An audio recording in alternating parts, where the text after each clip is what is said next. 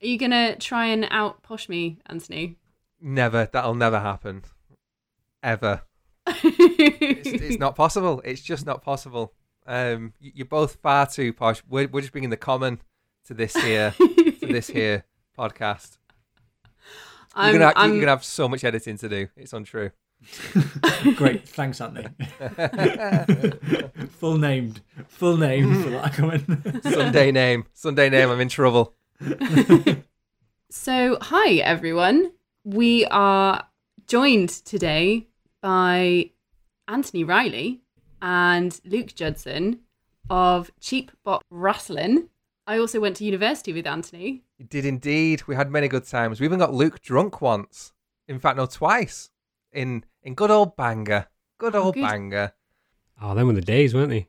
They were the days. The the night you thought you could handle quad vod and cokes, and uh, turns out you couldn't. God loves a trier, though. But I mean, how much room really was there for the Coke in that? There really wasn't. It was completely transparent when he brought it back from the bar. It was like the smallest. It was the smallest dash. But hey, you know you can take the lad out of Warrington. Can't take Warrington out of the lad. If you if you see an offer, you've got to go all in. See, I thought we were going to be nice to each other on this one. you know, we Have a put the rivalries aside. But okay, all right. Let me amend some of my jokes real quick. Then Go on, carry on. I'll get you back. We're, we're getting you- all we're getting all the levity out of the way early on because this this has the potential to be a very sad podcast. I hope not. It is a sad film. We're going to be discussing The Wrestler, which makes sense because you guys do a wrestling podcast. Would you like Do to do. tell us a little bit about it? an idea we came up with. It started off just kind of predicting outcomes of, of certain shows. We made a little competition out of it. We did sort of a Luke versus Ant, and then whoever wins the most amount of matches wins that event. And then we thought we'd do, you know, have some stakes uh, at the end of it. It was supposed to culminate really in uh, in a family wedding that I was supposed to come to, but uh, but unfortunately COVID stopped that from happening. So we've kind of extended it and we're keeping the the rivalry going, keeping the competition going. Um, I should That's probably point one- out we are related. Um, I wasn't inviting him Unfortunately to to one of my family's weddings just because I like him. Um, we are we- are cousins. Um, wrestling um, goes way back to when we were when we were tiny people, uh, wrestling and breaking our grandparents' beds. Uh, because that's what you did as a kid that watched wrestling. You just mercilessly beat the crap out of one another. Uh, and and we obviously there was um, myself, Luke, uh, Johnny, Luke's brother, um, some of our other cousins as well were just obviously fanatics. I'm pretty sure Luke is the one that got us onto it. To be He's to the be bad quite influence. honest, he is the bad influence. He's the elder, um, so he he's definitely the bad influence. Uh, but yeah, it's it's just something that we we loved watching as a kid. As kids, we you know we played the video games, we collected the figures, we we did everything. Any family reunion or family trip ended up in just six lads just rolling around, ruining the peace of Haigh Country Park um, because we were hitting each other with whatever instruments of destruction we, we could possibly find. So, um, yeah, and, and now Luke lives over in California because he decided to just desert the family. Uh, if, if, if, you, if you want that story, you're gonna have to tune in to CPR, Cheap Pop Wrestling Podcast, uh, for the full for the full background and cheap plug. Uh, but yeah, and, and I live I live obviously um, still in Blighty in, in Chester, and it was a re- really nice way of us to kind of um, get together, uh, keep in touch. But as as luck would have it, you know, we were we were kind of chatting obviously regularly about wrestling anyway. Um, and then and then the big vid hit, um, Mm. and and it's just it's brought us even closer, and and it's just it's just a good way to kind of it's brought people together from from three different time zones. Uh, so yeah, it's it's good fun. It's a great way for us basically to just act like kids again and talk about things that really you, we probably should have grown out of. Um, but as you'll probably hear, I we- refuse. We, we, we get a little nerdy. We get a little nerdy over it, but uh, we love it. We love it. You you do not need to apologise to either of us about getting nerdy about your chosen topic. I think we are definitely here for that. I think that's a beautiful story. I would also like to take some credit for maybe catalyzing you actually having the balls to release it. True. Oh. True. There was. I don't think I ever told Luke this, but there was a there was a there was a challenge laid down, Okay. and um, obviously Kavan Kavan also being being a wrestling fan, um, Mhm. a, a closeted wrestling fan. Um, obviously, w- Hey, w- wrestling, being a, a, a closeted wrestling fan, earned me so many brownie points when I was working in a CAMHS service. So that's child and adolescent mental health services. So many brownie points. I connected with so many uh, like young young lads that way, and we, it was such a good way in when we were trying to like connect and talk about what's going on for them. The fact that I knew who Roman Reigns was was a big Yeah. plus. amazing and, and this is this is the thing that we sometimes forget as as older wrestling fans as you know the the, the latter millennials in our in our mid 30s sometimes Mm. we kick, we kick off royally about the things that we see but you know maybe not the things we'll talk about on this episode but kids are the you know k- kids are the main audience for some of these shows and, Mhm. and bringing these superheroes to life um definitely but yeah Kavan Kavan mentioned um to me as we were catching up one day that uh, her and Dave were thinking of starting a podcast, Mhm. and um, all and we'd been rehearsing and practicing and messing around with it for probably over a year at this point, and we, we kept threatening to do it and never did. And WrestleMania was approaching, and it was Mhm. like, and then the, the challenge was laid down. Imagine if, imagine if we did our podcast before you even did, and you've been doing it for ages. And imagine if we got to X amount of listeners before you did. That would be embarrassing. Like, right. That sounds exactly like you as well. Yeah. so that was it. know that. That was Well, we owe That- you a massive thank you then, Kavan, You're for, welcome. for yeah steering us in the right direction. We might ne- we might never have released it. We might just still be talking about it amongst ourselves. I'm spending hours edit editing this together just for me to hear. But- so yeah, thank you. and and I'm A little sure bit of peer pressure. a little bit of a little bit of competitive peer pressure from an Nothing old wrong with uni it. housemate. Yeah. Nothing wrong with it. all from it's all down to Doctor Doctor Sanger Yep. in the uh yeah in, in in the reason why we're up there. So yeah, there you go. Thank you, Doctor. I like to think I'm I'm uh my personality type is more driver, which works well with creatives who who tend to be Just amazing. sat on the sofa eating biscuits. well, most of the time. yeah, yeah. That's me. Yeah. Yep. I hear Yep. you, man. I hear you. There was Don't worry about there, was no I'm not a more driver. motiv there was no more motivating force at uni than seeing Kavan come home and realize that we hadn't cleaned up. Uh, so there's there, there's a look there's a look that um only the Undertaker could could equal. Oh, nice. Uh, see, bringing the wrestling in there. Yeah, I love it. yeah. See, um, but yeah, absolutely, absolutely. You do, you do need that that driving force. Let me tell you, Anthony, that look has not changed. it's when the eyes roll into the back of the head and all the lights, all the lights turn purple and smoke appears. It's very strange. it's really impressive. Like production value on that is hella good. Oh, brilliant. Where do you think all my money goes at the end of the month? I, d- I don't understand where she hides the cloaked minions. That's the weird thing. Did they just pop out the, the, the, the wardrobe? yeah, 20 of them somehow. yeah, yeah, yeah. that I just I have to uh, keep them on a retainer at all times. So, folks, we're we're here today. Sorry to break it out, guys. Uh, we're here today to to chat about uh, the film The Wrestler, starring Mickey Rourke. Cheers, And guys. Ant and I will bring the sex appeal, Cheers. obviously. Yeah. Of and brought in. Love it. a little bit of that northern twang. That's what we've been missing. Anything Oh, to make you sound yeah. good. So, in The Wrestler, washed up wrestler Randy the Ram Robinson, or Mickey Rourke, uh, tries to keep his life moving forward as he comes to terms with his age, catching up with him. He has to give up the spotlight of pro wrestling for a quieter life, and after suffering a wrestling induced heart attack, he has to give up the spotlight of pro wrestling for a quieter life after suffering a wrestling induced heart attack. He tries to find solace in Cassidy, Marisa Tomei, a lap dancer at a local club, after he doesn't after this doesn't work out.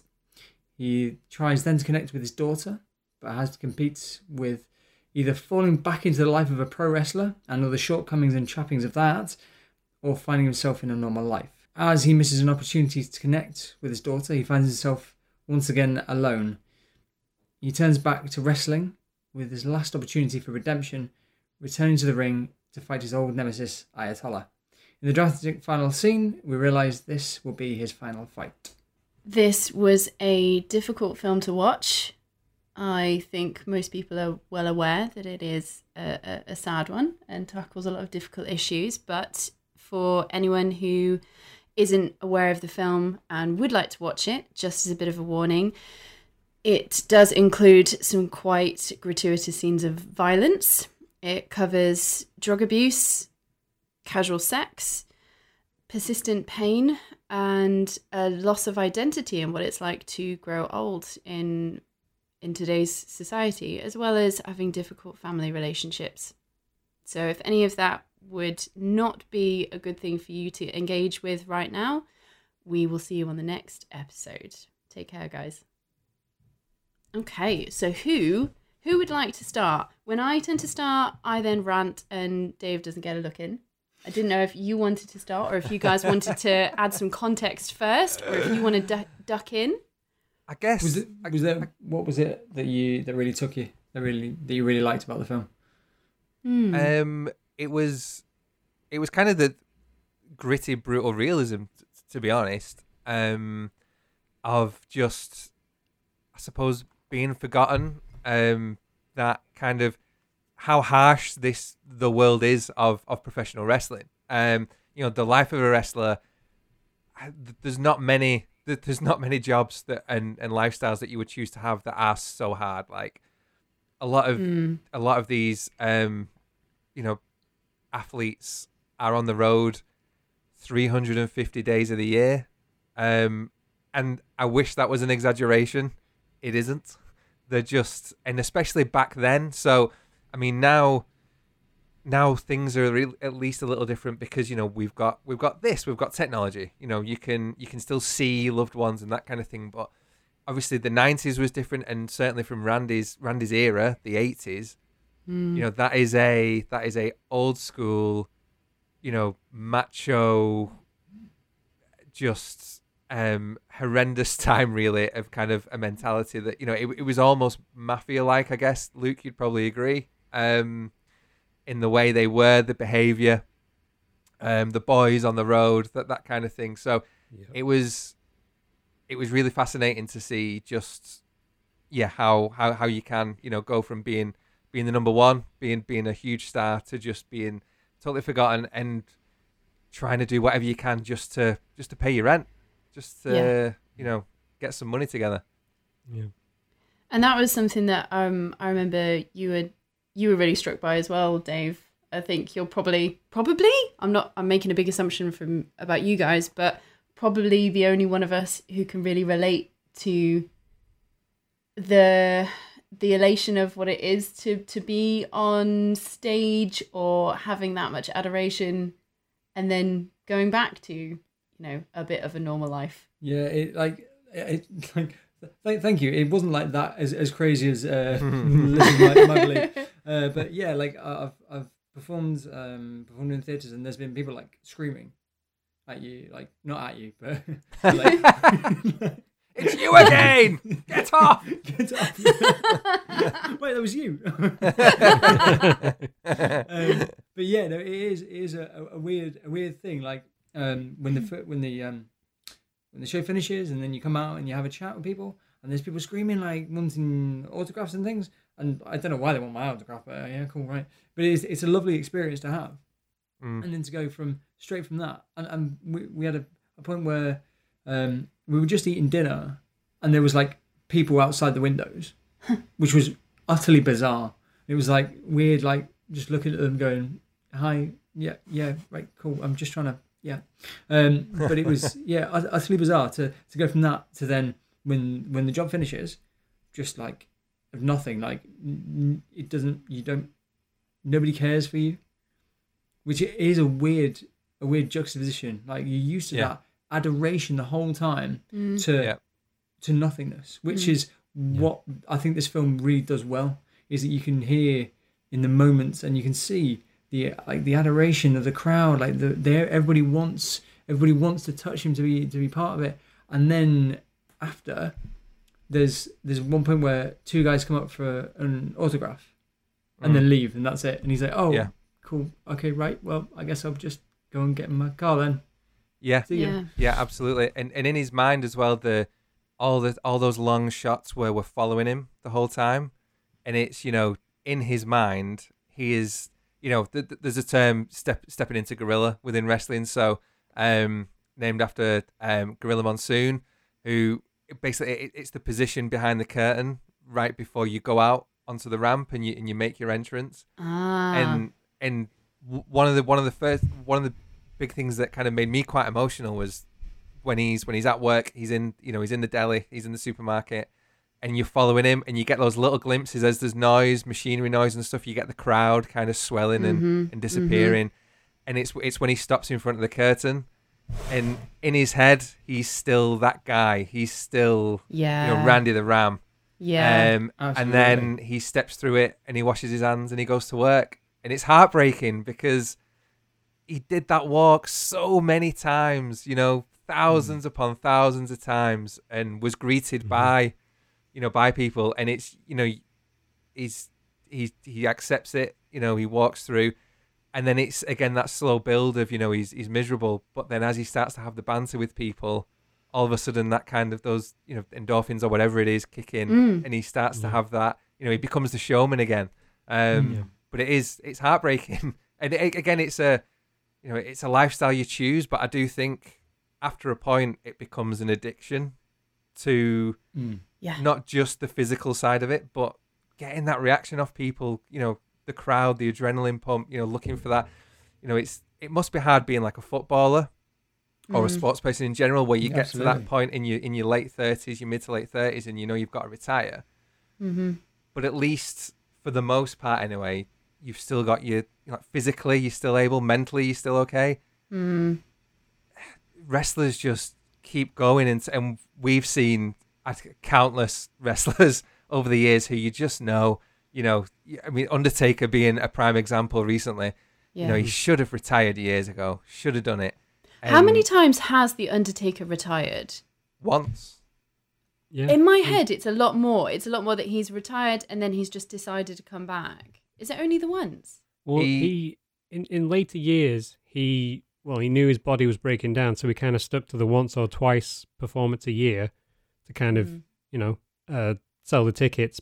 But he's he's got a very uh, good documentary that came out uh, last year, Mhm. which talks about why he just carried on all those years and he, what he was looking for was that that perfect send off like he had so much passion for the Mm. craft and so every match he seemed to have he was getting a little worse a little worse and he was like no not this one like this isn't the one to go out on and he would just kept trying to find that um Mm. It must be such a hard yeah. moment, uh, such a hard thing to catch yourself and go right now. This is it. Yeah. Like Mm. I've got to call it because when you're a footballer, like you were saying, um, when you're a footballer, there's somebody there that decides for you. Yeah. No, you're not doing it anymore. Mm. Whereas yeah in that situation, when you have so much power, when you have so much draw ticket for tickets, Mm. yeah then it's almost you have the the say on when your last one is, don't you?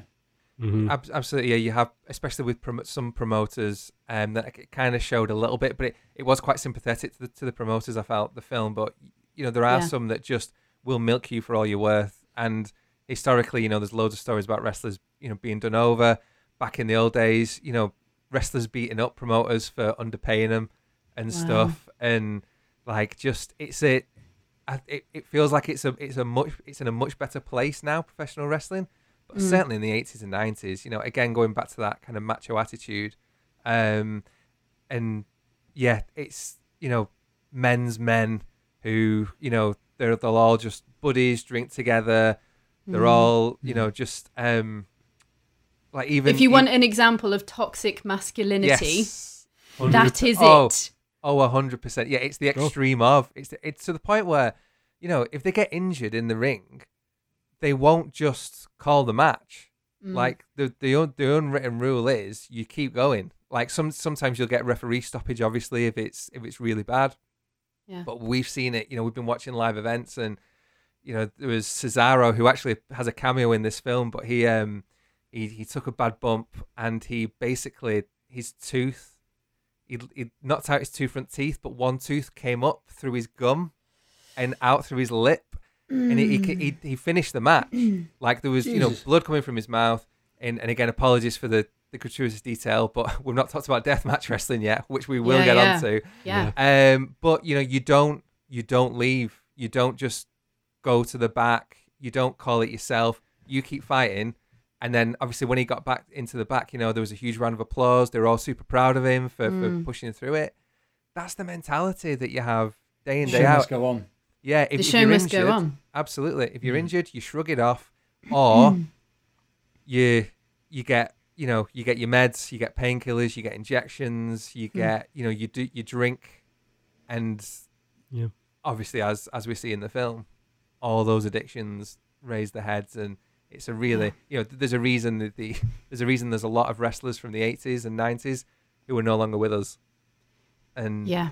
it's again people are probably listening thinking why watch it what's the appeal um and you know it, it is it's there's a phenomenal documentary series um called dark side of the ring um which Mm. just again there's so many of these stories and you can definitely see parallels where randy's story here has been taken from certain other you know wrestlers um one of which i think being jake the snake roberts Yeah. definitely but Yeah. Yeah. yeah, it's uh it's not it's not a healthy lifestyle in any way It's not, but it's fascinating how how people still aspire to go into it.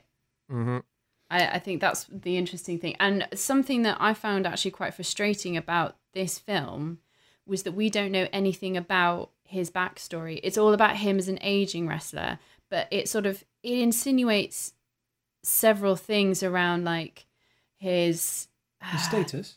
his status, Yeah. his historical drug use, the fact that he wasn't a good father, that he has estranged from his uh, from his daughter and whoever the mother is, and they sort of they're these little suggestions about all of it, but you never even see, you know, like a flashback or or a little bit of context. So you kind of just have to make all of that up.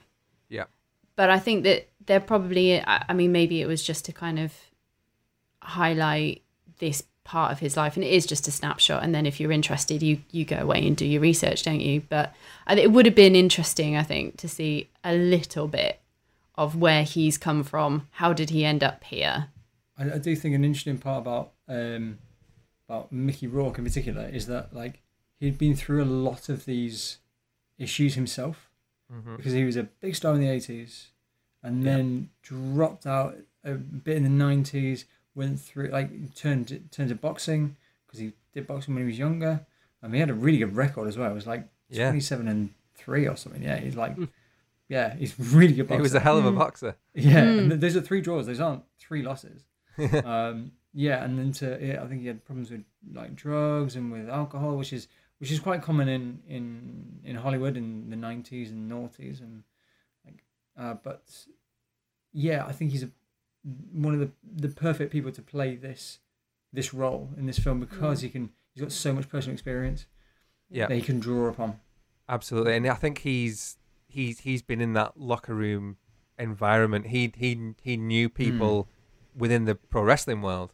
Um and again that kind of that world of steroids and and Yeah. like you say dave you know um the the drug and alcohol abuse as well. Um I, I think i read i can't i might be thinking about something else but i'm sure i read that he rewrote some of like the conversations and improvised quite a bit because he was he, when he read the scripts it, was was he put off at first? Because he was like this isn't how people speak Yeah, he, he just he didn't like it from, Yeah. from what uh, from what I can tell. Like, yeah, he wasn't a fan of it. So he was like, well, either I rewrite it or find somebody else. In which uh, Nick Cage was lined up to be to, to play the character. oh my god can you Um, imagine Can you how imagine? that Oh would be?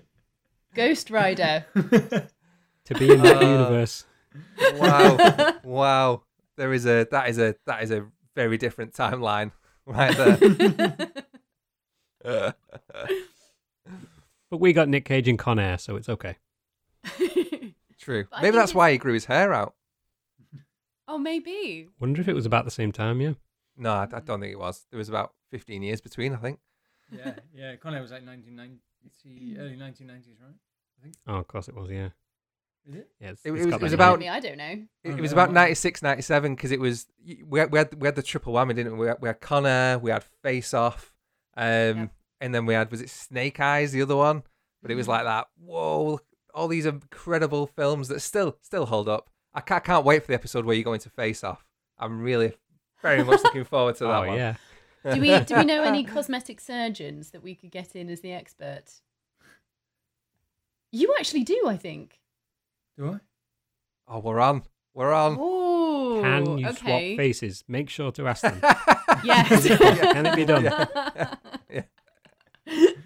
that would be amazing. That would be amazing. But I, I do think it's great that actually Mickey Rourke had a history in boxing because, and this is one of the main things that I kind of really picked up on in the film is he clearly has, well, I think he's got a lot of trauma throughout his body, but he's clearly got some brain damage going on. Um, and the main one that a lot of wrestlers from that era are now, you know, they've been trying to sue WWE for quite a while Yeah. around is um, chronic traumatic encephalopathy, but that's also known as punch drunk syndrome. Um, Thank you for the, the, the short term one. yeah. or my Yeah. favourite term for it, um, dementia pugilistica. Nice. Which Like I a think Harry is Potter great. spell. I, I was Yeah. gonna say Harry Potter spell or black metal band. I think it's the fencer in me likes it because it's more sort of like pugilist. Yeah, For those that don't know, Kev likes to just go around putting up fences. She does. Ah. Yeah. I think I just generally like combat sports. I did karate when I was little. I then did fencing at uni. Um, I then boxed for a few years. Shout out to Chester Boxing. um, and then I got in to WWE for a couple of years as well. this is why we were always scared of her. Did you have any any temptation to do like pro wrestling school? Is that ever on your mind? No, and mainly because um, I have a phobia of falling. And as a psychologist, maybe that's something I should address, but I'm choosing not to. I mean, it, It's kind of it an important Like, thing about being a, a wrestler. is, yeah, yeah. Sort of assumed that you may fall once or twice. yeah. Yeah, Can't really get over that. Hmm. Also, also seems like a pretty normal fear to have. Um, I don't like You know, falling. grav- gravity is pretty natural, right? I'm pretty Yeah. sure we all we all suffer from gravity, uh, and, and we try not to have too much of it in our lives. I, I would I would agree. So it's it's not one Yeah. that I'm too fussed about, but it does mean that certain things become an issue. So yes, no no wrestling for me. Um, and the few times when we were doing sort of throws and stuff at karate, my general tactic was if it looks like I'm going to be tripped or thrown, I would grab hold of the other person's gi, which is their jacket, and I would basically put all of my weight onto them and then spin so that I would just land on top of them. That was That was my whole plan. That's Is that cheating? Nice. Don't know, don't care. um, but but yeah, I, this this idea, I, I really do. I, I think watching it as a as a mental health professional and someone who worked in a um, dementia assessment unit for a while, I did watch a lot of the behaviors and actions of the Ram. He's clearly got some brain trauma there, and I think Mhm. uh, you know punch drunk syndrome was also something that is experienced by a lot of boxers as well. Yeah. Um, as well as a lot of other like contact sports, it's become a Yeah. really big thing, and and fortunately now we are thinking a lot more about how you protect sporting and entertainment professionals against these kind of stuff. But especially when he was wrestling in his heyday in the 80s and 90s, that's kind of like attitude era.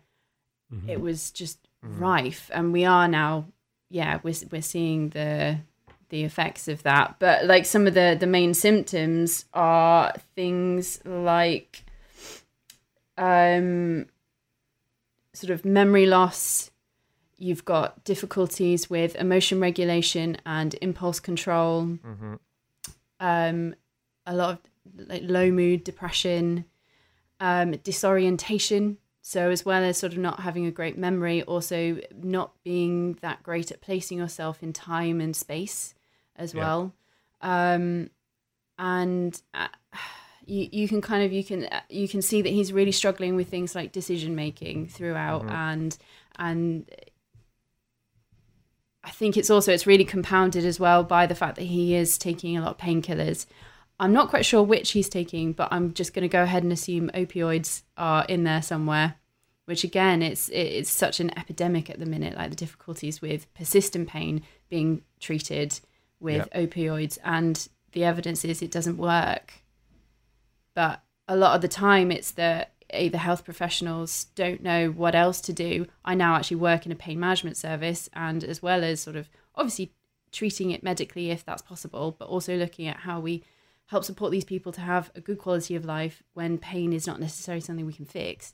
But what else do you do when you're when you're living in constant pain and you want to still be able to support yourself financially and go out and have a life? And for him, wanting the the thing that actually is meaningful to him in his life, which is his wrestling. Yeah. Yeah. Um, so you can see you can see like this complete battle, and he's kind of become his own worst enemy, and it's a very vicious cycle. But there's no support to kind of help make any sense of that with him. Mm. No, and it's it's when when it's all you know. Um, Yeah. It's the, your your your safety blanket is this thing that is only going to make your life worse. Yeah, You know, to a point. Thankfully, thankfully they do take CTE a lot more seriously now. Um, Yeah. to the point where one one wrestler, um, Daniel Bryan, who retired young because of the Mm. amount of concussions he'd had Mm. eventually came back, but was, you know, a relatively protected. Um, well, it, it's since so he's since jumped ship to another company, um, but he's um, he, he's since come out saying that you know Vince McMahon was actually very overprotective of him, um, Mm. likely likely because of you know his history with with concussions Mm. and now he's looking forward to to going back to you know his his what he was known for before in terms of his style of wrestling, which is great news for fans, but it does also fill you with dread because as a fan you love them so much, you the last thing you want to see is them them risk their lives for for our entertainment. You know, it, it gets to a point where it's where it's too far uh, for sure. Um, and you know, obviously, I know when um everything that happened with Chris Benoit Mm. um, in the post mortem of that, uh, they said that tests conducted um, on his brain said that he looked like um, an 85 year old Alzheimer's patient. This was a Yeah. guy that was how old was he? Was he in his 40s when he um well when he Uh, you can't when it- when been he- that old, eh? when he murdered his wife and child and then and then killed himself. Um, absolutely horrendous. And again, was was well known for being one of, if not the best technical wrestler, a phenomenal talent. But um, also, you know, his finishing move was a diving headbutt off the top rope, much Mm. like the, The character Ram. from this film. Yeah. Mm. Um, and again, things like unprotected chair shots. You know, um, people Yeah. just used to take take it full pelt, and that has an effect, a unbelievable effect that they didn't take seriously enough until well until uh, there was a wrestler called Chris Nowinski who um, suffered quite a bad concussion. Um, but he also was it a, was it a PhD he had? Um, really? but he, he he retired, went into you know learned a lot about it, and ended up you know forming kind of this movement. Um, and I think I can't remember if he became a solicitor. Uh, this is terrible research, so I'm sorry. It sounds awful. Um, but yeah, he he basically now represents a lot of um, NFL players and wrestlers, Ah. um, and set up a foundation. I think to um, you know bring awareness to CTE. I think that's part of the reason why WWE cooled off on a lot of the the heavier things, you know, the head trauma moves and that kind of stuff because of the clear effect it was having on people. Yeah, they they have a they have a, a, a f- if they do any chair shots within the company, I think they have like a hundred thousand dollar fine now, something like that, Wow. just to really discourage anyone from from doing it now. wow. Jesus. Um, yeah, you haven't you haven't seen that stuff in, in a good while. Yeah. I mean, but in in the film you see you see chair shots, but you also see like the um, the staple gun as well. Oh yeah. That's got to have some effect on people. Like e- even though it's only, only phys- is purely a physical thing, but still. I think one of the things that I was really thinking about there was um, it, it's the ah, the the huge adrenaline rushes that people are thriving on whilst in that environment, which is incredibly addictive in itself. But between the adrenaline and then the dopamine rush, which is your reward chemical that you get for that cheering from a crowd. I mean, we are we're as a species we're high, wired up to really respond to the the adoration and the approval of others. We're social beings. It's kind of the hmm. thing that will mean that you survive and that you get to spread your genes, like if you're approved of by others. So you've got these two things running around you whilst doing these incredibly horrific things to your body and someone else's. But that's going to come with a lot of emotional as well as physical numbing like your brain and your your central nervous system to adapt to be able to cope with that has kind of got to completely disassociate from it mm-hmm. And that's got to have so many different effects. Like with with that, like when you're you're in pain, but you're you're also being cheered on. It's got to have like Yeah. effects on so many different parts of your personality as well. yeah like I know quite a lot of your work for when you talk about it is like sex related, so it must have some kind of effect on that as well. yeah your both your you know your your ability to feel safe in your body that's going to be really really different the way that you relate to your body to other people's Mm. um oh god it's it's so complicated the kind of relationship that that's going to then inspire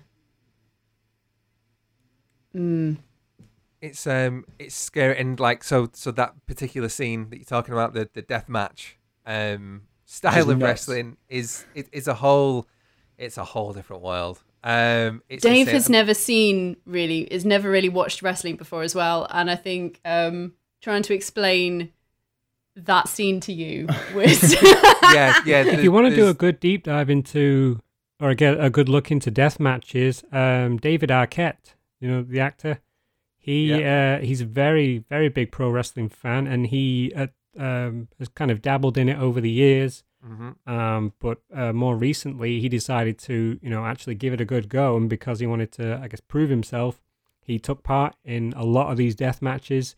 Almost Whoa. died in one of the matches, so he's got a good Yeah. documentary out about it. Um, Jesus. so that will give Yeah. you an interesting look. Again, Ab- gratuitous absolutely. warning, but yeah uh, it's um it is it's just it, it's scary but there is you know zero exaggeration in in the film as well which is something else that i was really impressed by in that you know sometimes they the filmmakers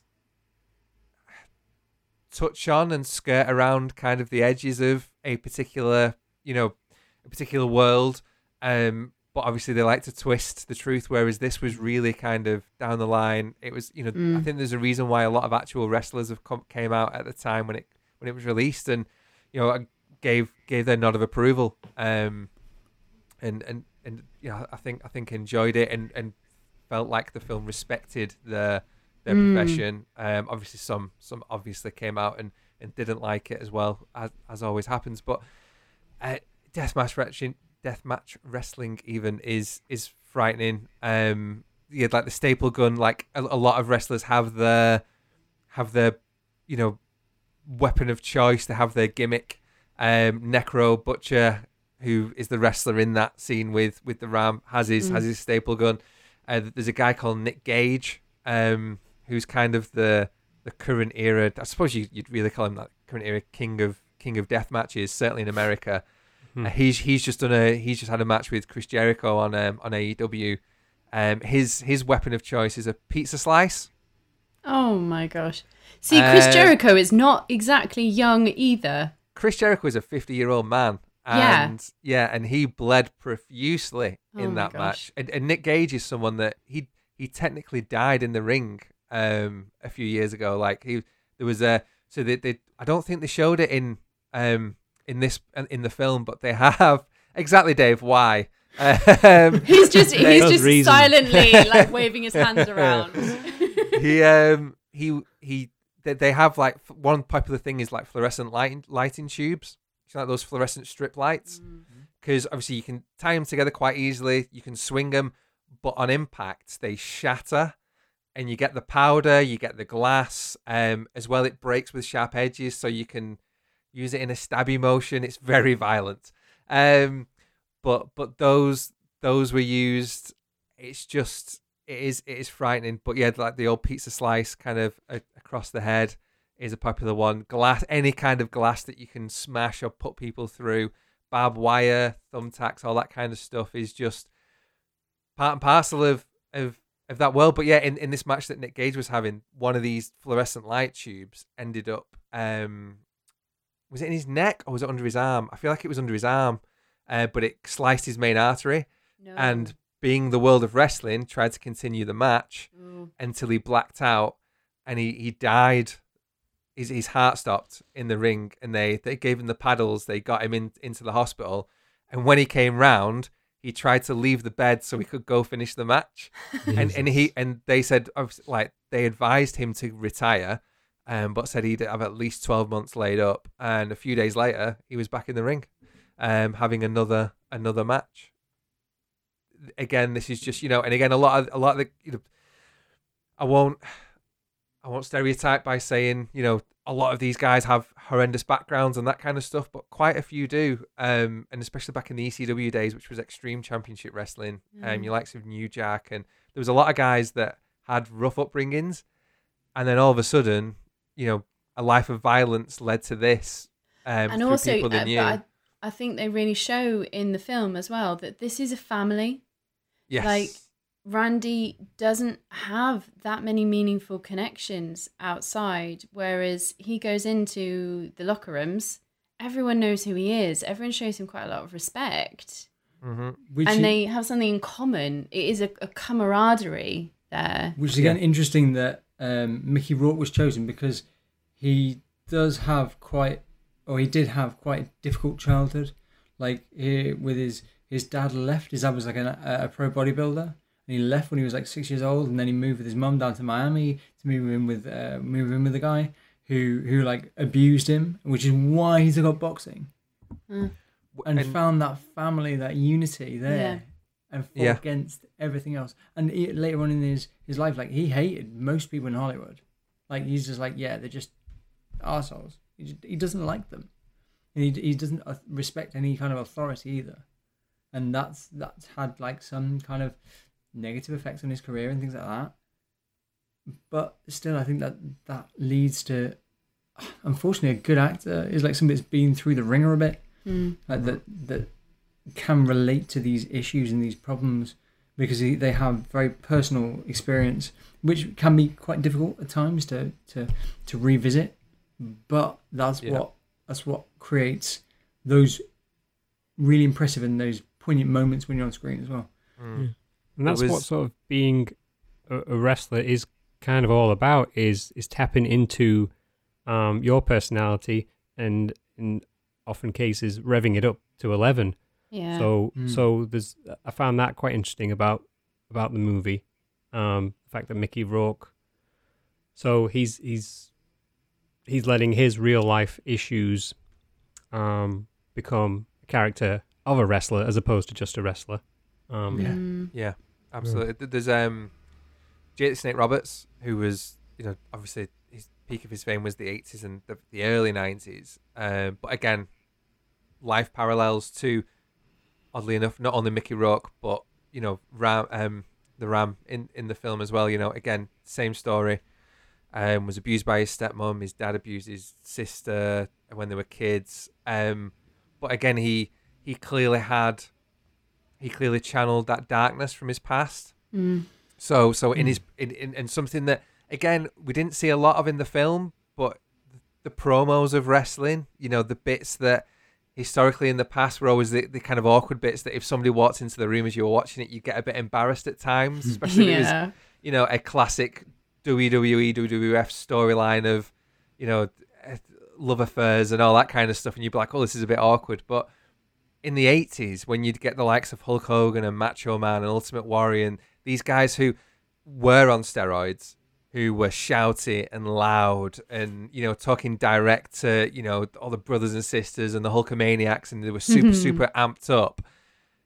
Jake the Snake was completely different. And he's, I remember as a kid, he was one of the first people on TV that I was genuinely scared of Wow. because he was so calculated and slow and just talked you know he was really incredibly calm and it was so threatening but you loved him at the same time because of it like if you even though you had the size of Hulk Hogan the size of Macho Man and you knew you know they were just like classic tradi- traditional looking wrestlers there was something about Jake with that edge where you just thought he's probably the hardest man in the locker room Mm. just because of how he delivered. And it's worth, you know, honestly, like, looking back at some of his promo work from the, the 80s and the 90s because he's just so methodical in every every syllable he delivers.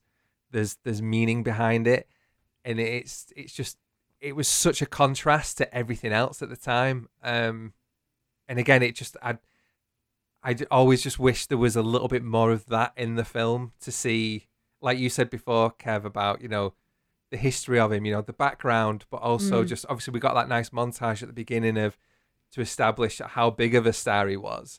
Yeah. But even just get glimpses of those those promos and his personality as Absolutely, as the he- superstar. Because he clearly is a shadow of who he was. Yes. So I think it would be it would be good to see see him at his heyday. Actually, see like the shift in his character. What Mm. is it that he's he's had to learn from? What has he lost? What has he gained, for better or worse? Um, yeah. I'm also I don't know. I I'd love to know your viewpoints on the stuff with with his daughter Stephanie. Because I, I think I I watched that and I can see both sides. I've worked with people on both sides of that difficult dynamic. It very much seemed like uh, a part of the storyline that was written from from the father's perspective. I would say. I mean, the whole film is Yeah. is from his perspective, so Yeah. fine, Yeah. I get that. Mhm. Um, but it felt it felt like actually a very easy re- reconnection, and uh, they never really say like why he was such a distant father. It could just be the travel, or it could be a lot of other things as well Yeah. But um, it sort of felt like what he got to, you know, he actually popped around to see her twice. He bought her a coat uh, that she didn't want. that she didn't. he he said sorry and cried, and it was very it was very emotional, and I could see that that was incredibly difficult for him to do. But by the end of that that interaction, um, she was linking arms with him and dancing and agreeing to go for dinner a couple of days later. Um, and I, I can see how maybe whatever's going on in her life, she actually really needed that father figure. So maybe she was really willing to, and hoping that this would be different. But it did feel pretty straightforward. I didn't completely buy it. little a little little generic, wasn't it? Um, and a, li- a, li- a little rushed too, because Yeah. um, I th- yeah, I think if I had to criticize that particular part of the story, he when he first uh, when he first tries to reconnect with her in the film, um, by all accounts, like her incredible acting will make you think that she absolutely hates his guts and that there's no there's no coming back from that. Yeah. Um, but it seemed to turn around very, very quickly. Yeah. Um, uh, you know, he bought her a coat and he told her he had a heart attack, so he kind of guilt tripped her a bit there. I mean, obviously, Mm. he will be feeling more vulnerable, but uh, a bit of a guilt trip nonetheless, and it kind of uh, that was kind of it. It's like, okay, let's go on a date now, and let's let's be happy and smiley with each other, and um, Mm-hmm. Yeah. and I then yeah, I, I- I don't know if she just she took so much pity on him. I mean, I I think I think there's an element of of the charm that that that kind of came Mm. out of him. You know, when he's trying to coax her to come on. You know, what else have you got to do today? Oh, he's cutting Um, a promo on her, isn't he? It, it, well, it's you know, it's it's it's that it's that kind of it's almost like a that dull flame of who he was.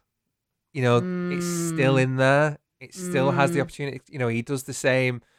Um, you know, earlier on, obviously as well when when I think it's the first scene when they're in the strip club, Mhm. and you know he he kicks out the guys and she's super mad at him, but he kind of obviously you know with money, um, but also you know kind of sweet talks around. He, you know he's still got that inside him. Yeah. I took it as she just saw, she she absolutely does hate him, but she, and hates the reason why you know evidently he's gone back to him. I don't think he has the emotional intelligence to try and manipulate it to benefit him. I just think he's scared. I think he's Mm. scared of being alone. He's he's scared of you know all of a sudden he's he's a mortal man. All of a sudden he's got an expiry date. Um, Yeah. Hmm. and all Okay. through his life, you know, he's been the superhero that you know always wins in the end of the day. He's always been the good guy, Mhm. um, and I think he he was terrified. I think she took pity on him, um, Mm. and it Her was only is is quite extreme when when he when he's late to meet her. well, I for, think for somebody who's just taking pity, though. I, I I think so, but then so so she spends the day with him. She she sees how kind of a shell of a, a man he is, and she you know it's it's her dad, and it's not even necessarily that they have a massive connection. I don't think it's just okay. I'll give him a chance. Mm. But then as soon as he drops that ball, the first time of asking, her whole childhood, her whole life comes back Yeah. and it's no right yeah okay definitely done and and Yeah. absolutely can't blame her for that but i do i agree with you kev you know it's it's absolutely written from his perspective but i think it has to be Mm. i think it has to be because we need to go on that journey with him Mm. um and we so that it builds so that at the end we're in agony for him because he had he had so much opportunity to just make that choice and rebuild build a new life build the life that he missed out on Yeah. and and have that you know not necessarily a happy ending but have you know have a family Yeah. and it was it was the family on the other it, it was the family on the other side of the curtain you know he turns around doesn't he and says you know that's that's his family um mm-hmm. it's Yeah. But it would have taken more patience and it would have taken impulse control. And you can see all these other things that are Yeah. these other factors that just take too much of a hold at the end of the day. It's too hard and it takes too much um, executive function and logical reasoning and problem solving and all these skills that when you've got brain damage, you just can't access. Yeah. You know, like the fact that he overslept. Um, also, he had a very intense night the night before. he did You know, he'd He he'd been introduced drinking. a local lady been- to Randy the Ram, didn't he? He Yeah, did. sound like a great. Um, but he he overslept. But as well as like the the drugs, the the drinking, the sex, the the emotional state he was in. Also, Mm-hmm. if he was taking a lot of painkillers, he's going to be heavily sedated. If he's got brain damage, he's going to have disorientation and memory loss. There's all these other things. Like it's actually it's no wonder. Um, it doesn't seem like he's got an. He doesn't have a phone because he uses a payphone whenever. It, so it's not like Mhm. he's got an alarm or a calendar. no Mm. No, absolutely not. Do you? My question, I guess, for you guys is, and especially you, Kev, given everything you know certainly about CTE and that kind of thing, do you? Do you think he went out on his own terms, or do you think his judgment was far too clouded for him to really fully acknowledge and appreciate the danger that he was putting himself in? It's a Sorry. really good question. CTE. The um, brain damage. Cool. Yeah, yeah. So punch drunk syndrome Cool. Right. Yeah, sorry. is the pu- the less drunk. fancy term. um, really good question. So, from uh, putting my professional hat on, um, I would need to do. Um, I'd need to do a, an assessment um, to see whether he's um, at a point where he he can give sort of informed consent, essentially, whether he can make those decisions for himself. Um, and there's a couple of different criteria for that. You need to be able to kind of give people all the information about something. You need to check that they can completely understand it. And then you need to check that they can retain that information. So give them a bit of time and then ask them to explain it back to you again. Mm-hmm. Um, and I'm not sure whether he would pass that or not. He Yeah. might, but he might not. Um, I would need to probably sit down with him, but I can see. On the one hand, um, yeah, it might be that this was 100% him being able to kind of finish his story on his own terms and see himself as the the guy that he wants to be remembered as Mm-hmm. you know, as that. Yeah. Was he a face? I'm assuming he was a face. Yes. Mhm. Yeah, Yeah. he was. He was.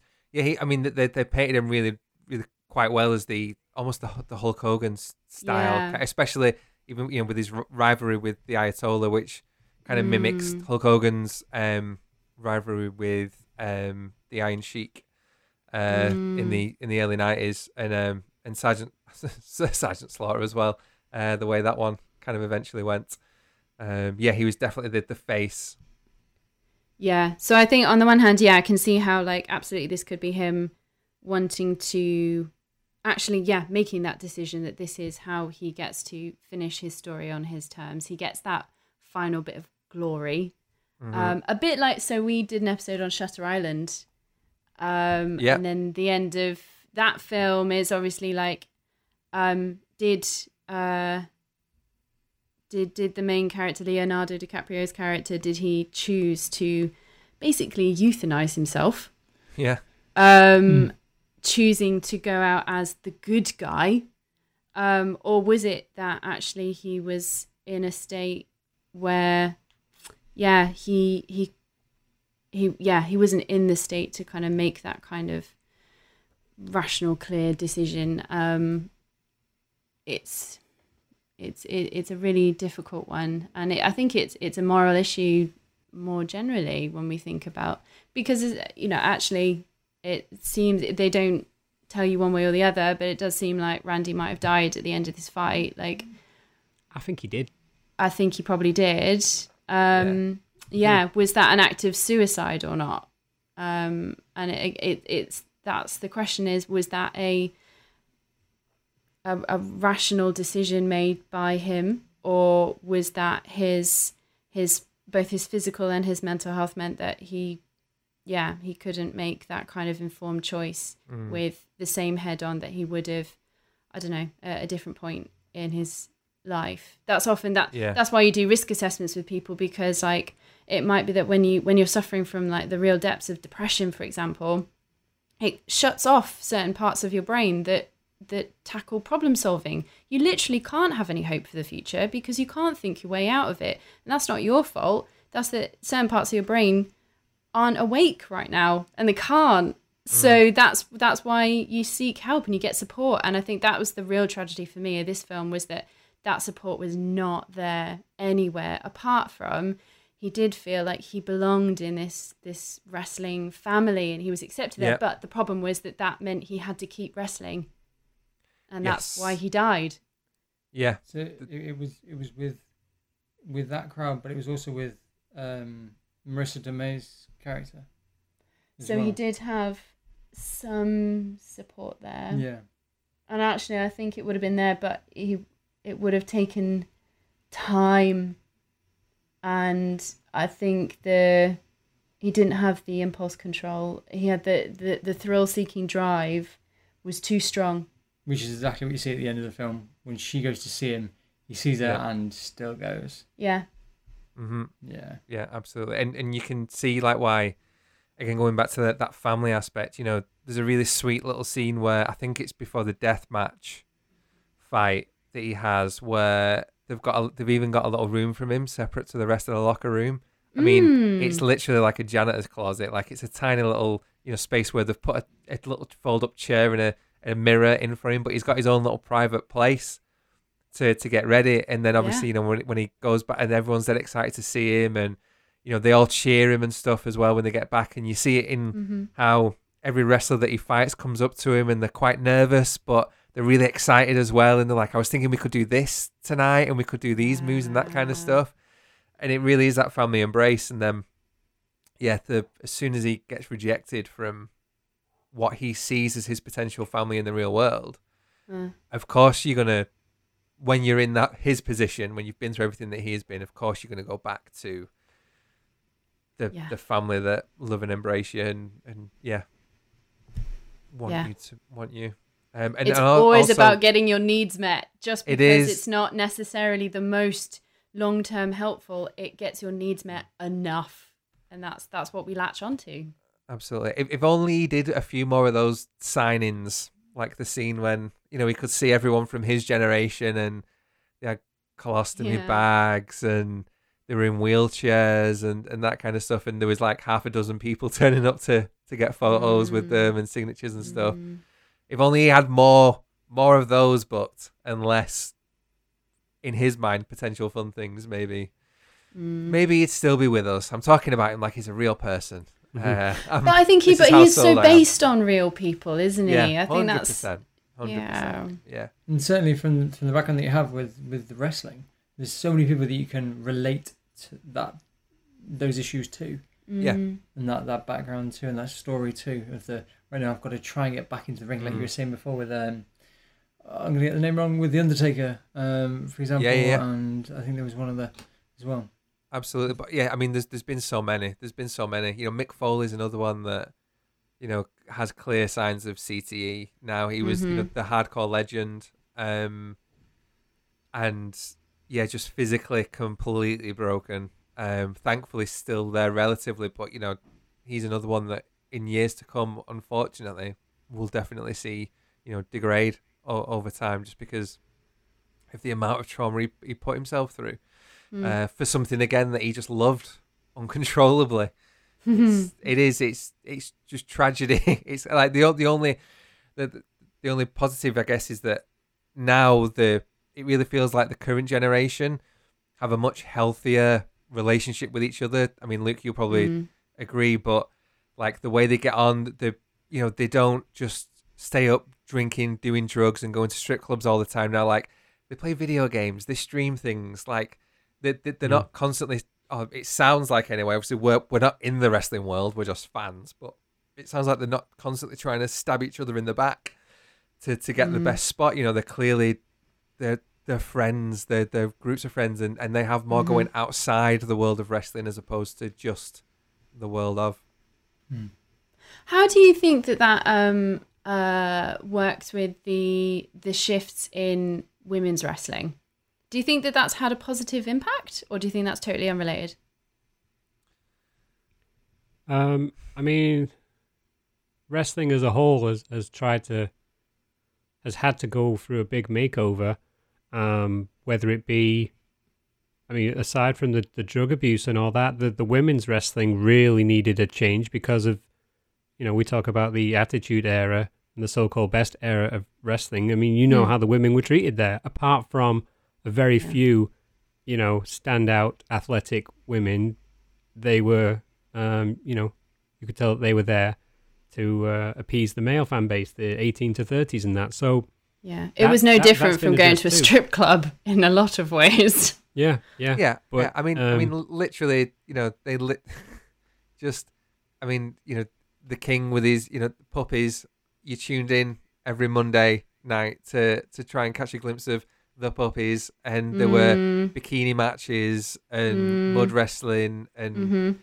Yeah, there's, there's and- literally a, a match called Bra and Panties match. yeah, bra and So- panties match wh- where I've the whole just aim. got on to what you mean by the puppies, right? Okay. Yeah, yeah, yeah. We'll, we'll, Whereas, we'll do a whereas deep dive now, later, Dave. Whereas now, though, you do have you've got the women's division, and um, and again some of the some of the stuff about what goes on in the background. Like you talk about the like they're all sat around playing computer games. Some of these girls are not only amazing athletes but also really nerdy. Like they're playing the computer Yes. games with them. Yeah, Yeah. believe it or not, they're people with personalities. Who knew? Only exactly. Who knew? I and and going savvy business women too. Yes. And, and, and I mean, social media influencers. I mean, say what you want about those, but they successfully market themselves and they, hmm um, you know, earn their own dollar. Whereas, as not too long ago, the perception was that, that women had to latch on to a man to to accrue wealth. So Mhm. there's been positive strides uh, in that regard too. Are you going to say something, darling? No, no, I was just um, thinking that uh, going back to what you were saying before, Anthony, about and then what you said as well, Luke, is about um, there being a a small number of of of people um, wh- who we we refer to, but also to keep in mind that it's not just WWE. There are other forms of wrestling. There's the British League and things like that. And there's a little, like little to not really known people that have to go through these kind of issues. Also, it's Yeah. not just Yeah. the the superstars, if you like, Yeah, the- of the the- wrestling the, uh, arena.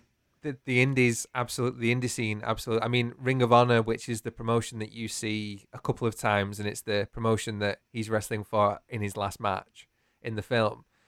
They're probably I, do you think i'm right luke in saying that they're like the almost the biggest independent wrestling company in a So Did you, sense? say, did you say Ring of Honor? ring of honor yeah yeah yeah. Um, yeah, if you don't count Impact, but no, Impact are more the the they're like the lower the lower end of the wwe side really like the big Yeah, the big side Ring of Honor's fair. Yeah, R- Ring of Honor's where a lot of people, like certainly recently, a lot of wrestlers got to a point and then made the transition. So they got so big on the independent scene, WWE bought them up.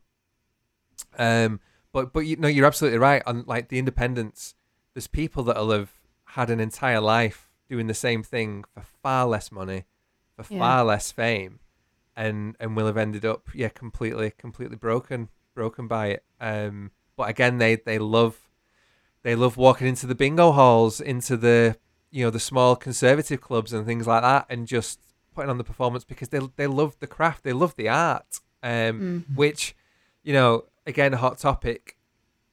A lot of people just like to think that wrestling is fake. It's the you know spandex acrobatics. It's all you know. You know exactly what's going to happen.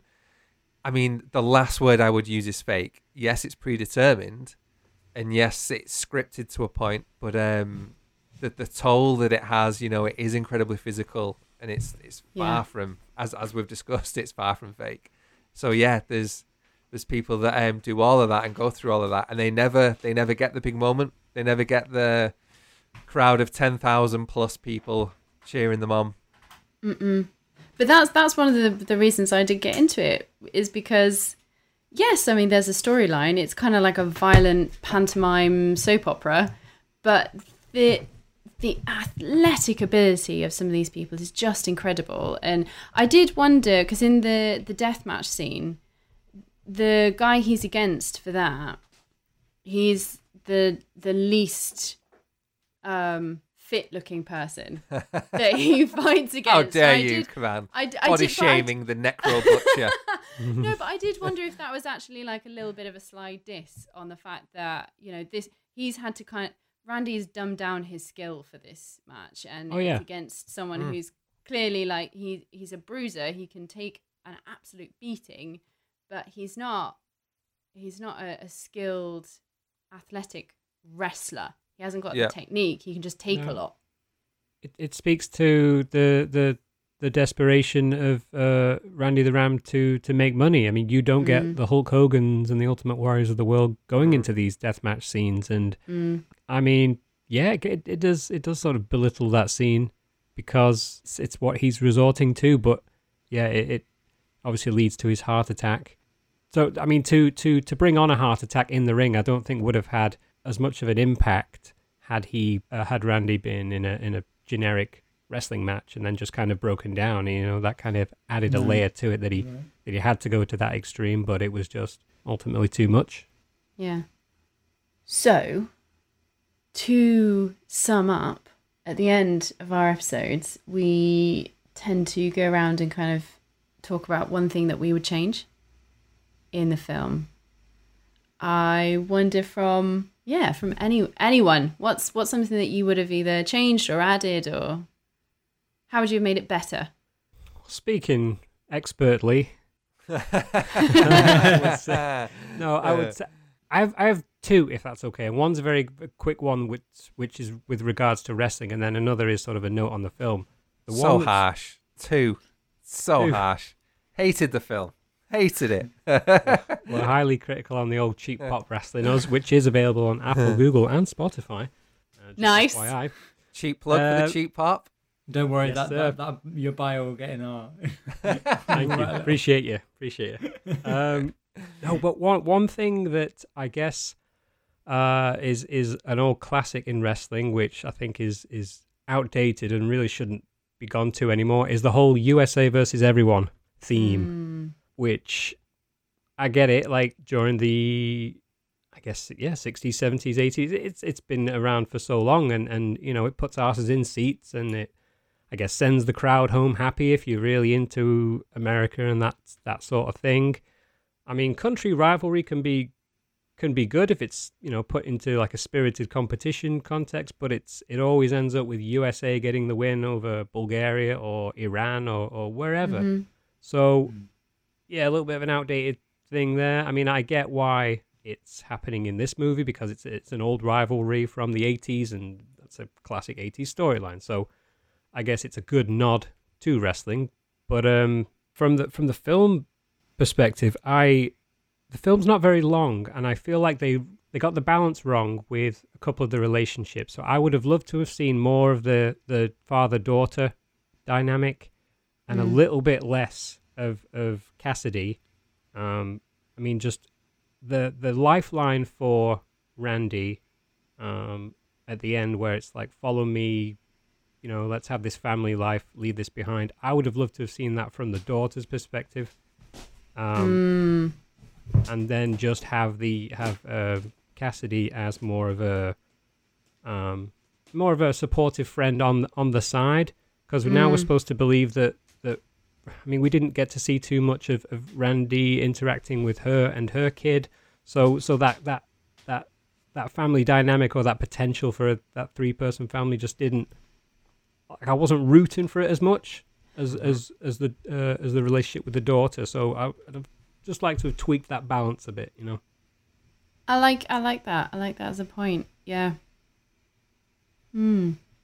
Anthony. Interesting. I think, I think one of the big things for me was just, again, touching on the context of the life of a wrestler. Like, I think, I think you can experience this film in two very different ways. You know, you can either know a bit or a lot about wrestling, being a wrestling fan, and you you understand from the get go, kind of after his first match, you know how he's broken and exactly why you know, and what that lifestyle is, you know, you, you understand more about the distance between him and his daughter. I think watching it without any of that context, I think it becomes blurred a little bit. So it, Mm. it, would have been good, you know, to to hear a little bit about that, and again to hear just a little run through of the injuries that he's had in the past. You know, the the operations that he's had. Mm. You know, it's there's nothing more terrifying than when you hear an old wrestler one of the old boys run through all the things he's had replaced in his Mhm. own body.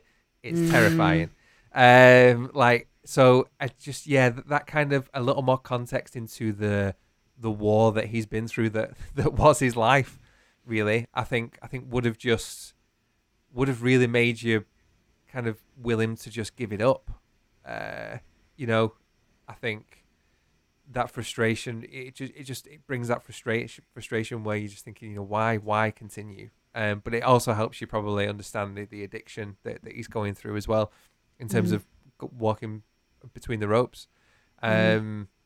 and yeah and just some you know they, they could they could have done a lot with again flashbacks to his glory days maybe or you know again just yes a little more time on those relationships you know was there an opportunity to cut back to his daughter during that last match?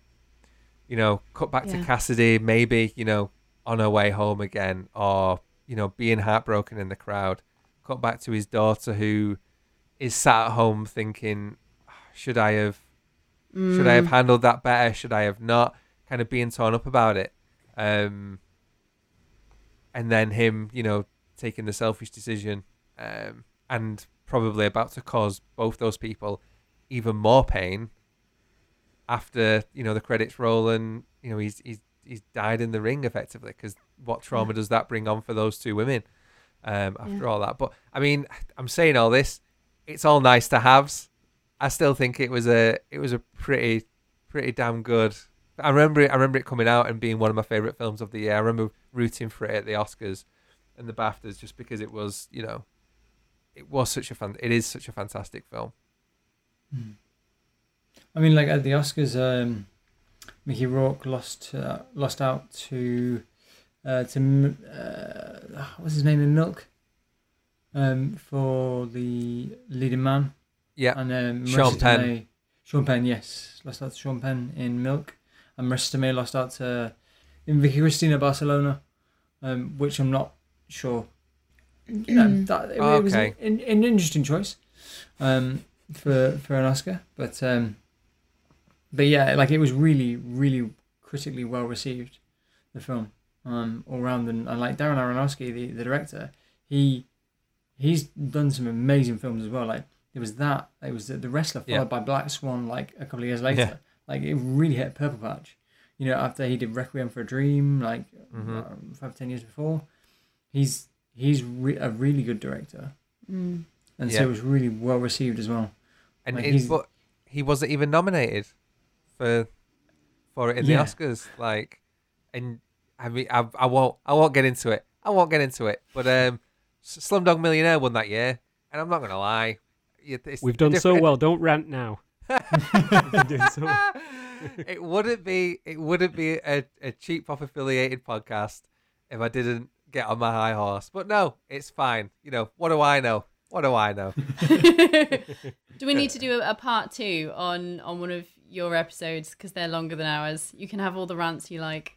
Yeah, we'll, we'll Maybe. just have or a- we, we'd love to have you on for the predictions. But before Yes. See if you know more. See if you know more about us. See if you beat our scores. the thing that I'd change, Uh huh. um, it's a bit too violent for me.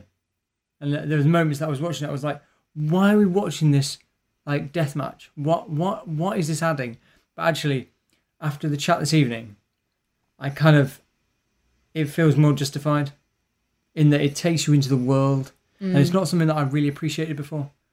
exactly. But the the levels of, of difficulty yeah. and the number of people that really that, that go through it because they have to, Yeah, and and also and also enjoy it. for some guys on on the indie scene, it is literally you know they turn up for work.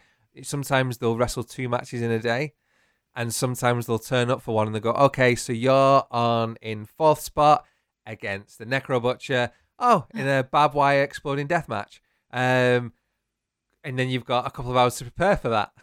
Like you, you don't you don't always get the choice um and it's the case of you know do i take $50 for doing a simple match or do i take the 200 for the the marquee match which is going to absolutely ruin ruin my body and as well you know the other thing that we never touched on um is the the whole insurance aspect in that you, you, you don't get it as a professional wrestler and Yeah. certainly in america you know you- you're not getting any N- NHS treatment for, you know, Uh, see, an this is one of the things. tell you. The That hassle is to one of the things that I actually wanted to to maybe change in this is that he leaves hospital and then they never touch on the fact that like because I remember watching that thinking who's going to pay his medical bills Mhm. now?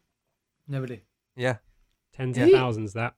Yeah, he had Yeah. a bypass, right? It's Yeah. a, hmm a Yes, he did, really yeah. expensive operation. mm, He doesn't have the money for that. He doesn't really have money for for rent or for the painkillers that he's taking at the moment, let alone yeah, that. I'd, I'd assume he's, he's going to get some letters with Hmm. with with medical bills. Um, yeah, that's just how it is. It's crazy. Yeah, no, Miss that painful. NHS me. Well, that'll happen when you uh, decide to get married and flee the country and uh, not tell your family what you've done. But anyway, that's another story for another time. Ooh. uh, every episode, I'll never let you forget it because I'm incredibly jealous. Uh, nice. Weather's nice here though. yeah, no, I think I I wanted to see a little bit more for yeah, such a silly thing. But I think because I work for the NHS, I, I, I really I noticed that that's probably a big factor, and they've kind of brushed over the fact that now he's got a huge bill. Um, Mhm. and and I would have liked to have seen um, yeah, some more nuances in the relationship with his daughter, like you said, Luke. Um, I think it was I think it was very rushed, and it did feel like a bit of a um, an estranged father's fantasy about how that reconciliation would go. Um, I didn't completely believe it, um, and Yeah. it would have been great to see some context or some flashbacks to what his heyday really was like. You could do them in, I mean, you, uh, during that final match, like you could have a couple of flashbacks where he's almost like having small little blackouts. You know, it Yeah. wouldn't have to be a big thing. I think that could have been kind of a cool way of doing it, and almost that would then make more sense why he decides to to jump off the top at the end because he's it's almost like I'm trying to get back to that thing that I'm seeing when I black out. Yeah, or, or even even you know, there's there's there's a nice scene where you know he brushes off the, nin- the Nintendo and invites the kid in, and you know they're, they're playing the old video Mm. game. You know, have him watching old videotapes. You know, um, yeah. you know whether whether it's with the kids or you know it, it's another night where you know he's gone home with the girl and he's watching again. You know, reliving the glory days, talking her through the you know yeah. cut to a promo of a, of a big event or whatever it might be. Um, hmm hmm Yeah, totally. Lots of ways. It might have been in there and then they had to cut it. Yeah. Who knows? Director's cut, perhaps. Mm. Yeah, I mean the Mm. film the film did perfectly well without our input. So Yeah. Who are just gonna we to say? uh, I've got, I've got, I've got Darren's, uh, got Darren's email. I just, uh, just Yeah. send him a quick one now. yeah, Daz. A couple of suggestions for you for the sequel. What does My like- biggest my biggest concern is, did he get the pin at the end? oh, I know. Like, If- 'cause- no idea. If he landed on him, alive or not, the referee would have counted the fall. I hope so, at the very least. I I like to think he did. I I reckon even if he had died on top of Ayatollah, I think he he would have lain there and let him get the pin. I really think he would have.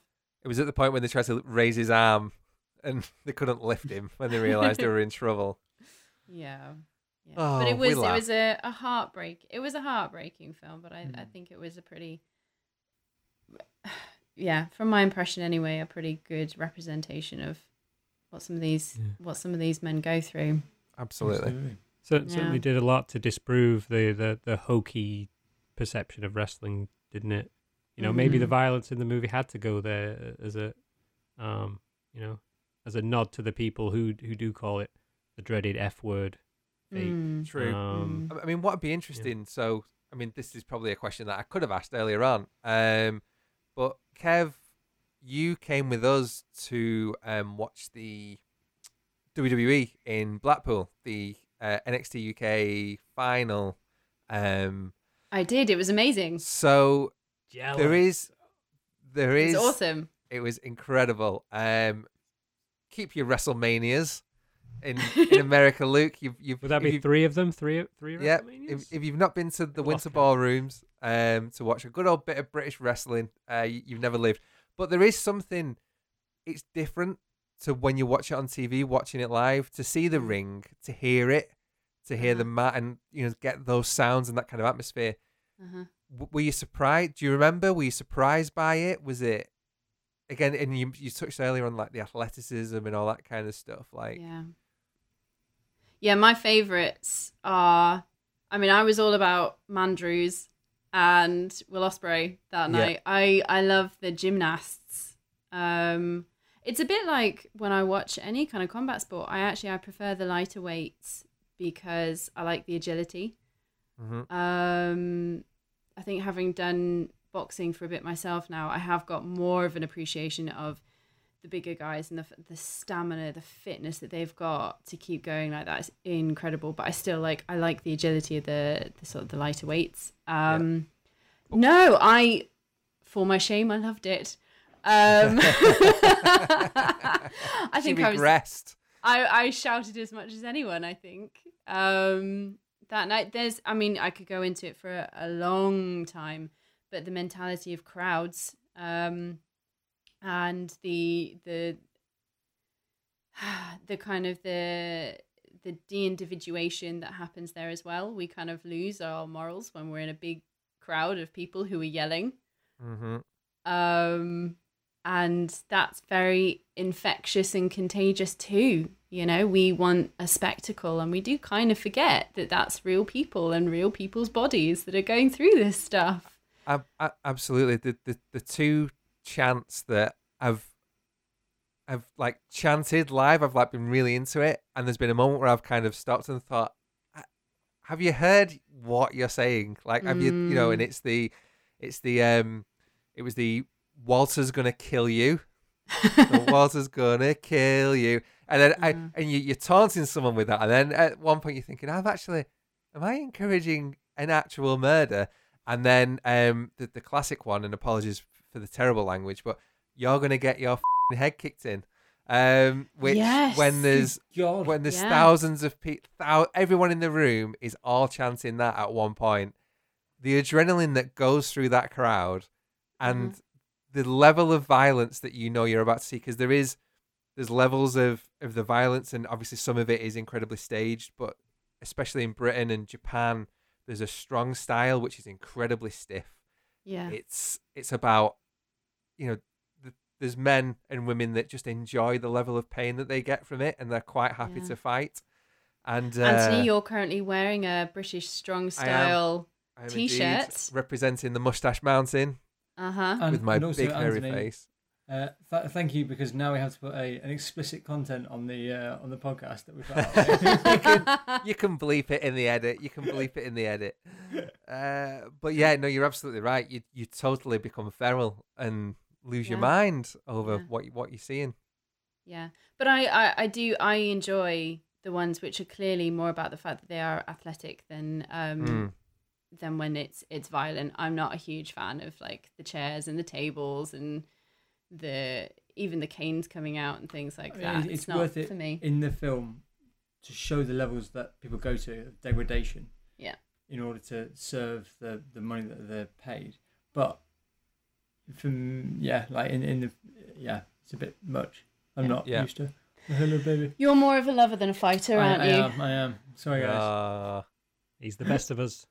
Ah, he is never change thank- dave never change but thank you so much, guys. Thanks for coming on and chatting to Thank us you. and Yeah, analysing a film with us. yeah. Yes, it was fun. We need to find another film about wrestling. We could do Beyond the Mat. That would be interesting. Dave, th- that'll really opened Dave's eyes. oh God. There's, I mean, there's there's a few. There's fighting with my family. Yeah. There's, yeah, the there's Page some of the yeah. documentaries. Yeah.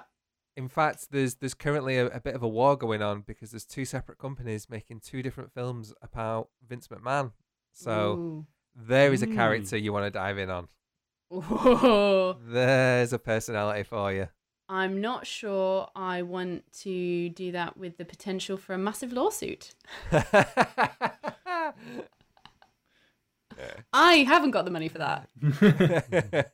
That's why I do turn to professional wrestling. That's Used up all the money on those Undertaker drones, eh? yeah. yeah, that's yeah, it. yeah. Nice Hey, there's a callback. callback for you. There Nice go. callback. He's a pro. He's a pro. Um, Um, yeah, thank but- thank you. Um, I just yeah, I just want to say once again, thank you for peer pressuring us into into beginning our whole thing. Um, and um, yeah, this this the whole process, the whole creativity of, of doing podcasts, we've we've loved it. Um, and uh, yeah, obviously we've we've loved today, loved being on, and uh, yeah, can't wait to chat to you again. Love to have you on ours sometime, for sure. Absolutely. Yeah, excellent. That would be I'll- awesome. I'll gen up on some wrestling lingo. So, I, so the difference between a couple of different things. If you if you could, we're, we're actually hiring death match correspondents. So if you want to do Yeah. a deep dive into those, you you can go and talk about that scene. Uh, O- open invitation. thanks, man. I'll stick here with my, my little pony. I'm good. Uh, no, well, I've I've really enjoyed listening to your podcast. It's not only because it means that I get to listen to my friend Anthony's voice a bit more often than I get to now. I live down south again, but also because you guys are incredibly entertaining. You are great for pushing the women's division, which I massively appreciate. I Oh, think I mean, so. I mean, I am. I'm not so sure about Luke. He's he's got some issues he's trying to work through, but I'm. This is slanderous. Slanderous. We we try, we try, but we, you know, it's it's the same with you guys in your podcast. You know, it's it's not gonna. We're not doing a whole love fest thing, but it's Hmm. when you're talking about something that you're passionate about, that you love, and you're doing it with people that you get on with, and you can have some good good old bants. Sorry, I used the word. I hate it, but there it is. It's out there in the universe. Um, it's all good. It's all good, and and we get to do things like this. This is ridiculous. Who who allowed us to be able to talk into microphones and then put it on the internet? It's, I know. surely it shouldn't be allowed. It's the true democracy. And it meant that me and Anthony got to ditch the rest of our uni friends for an evening because normally we're on a, a uni friend Zoom call right now. And we had to tell them we were doing something more important. Absolutely, and this is a great test because this will test if they actually listen to our podcasts or not. Mm. I don't think they do. oh, ye of little faith, Kavan. Oh, unbelievable! Of course they do. They're our number one fans. I think, Um, well, I, I want to say um, hello to the people of Denver as well because it seems like you have so many fans there. Denver, Colorado. You too. Ab- I think Are we getting- have one or Yeah, two. We're we're moving from the east coast to the west coast of the We- we- United We've States at the moment. down to Africa and across. Yeah. Oh, wait till yeah. you wa- wait wait till you break Fiji. That's a big moment. That's, that's Yeah, exciting. talk to us. Talk, that's why they've got us on here. They, they're, they're trying to crack Fiji. Glad to have been, uh, been some help. Let us know.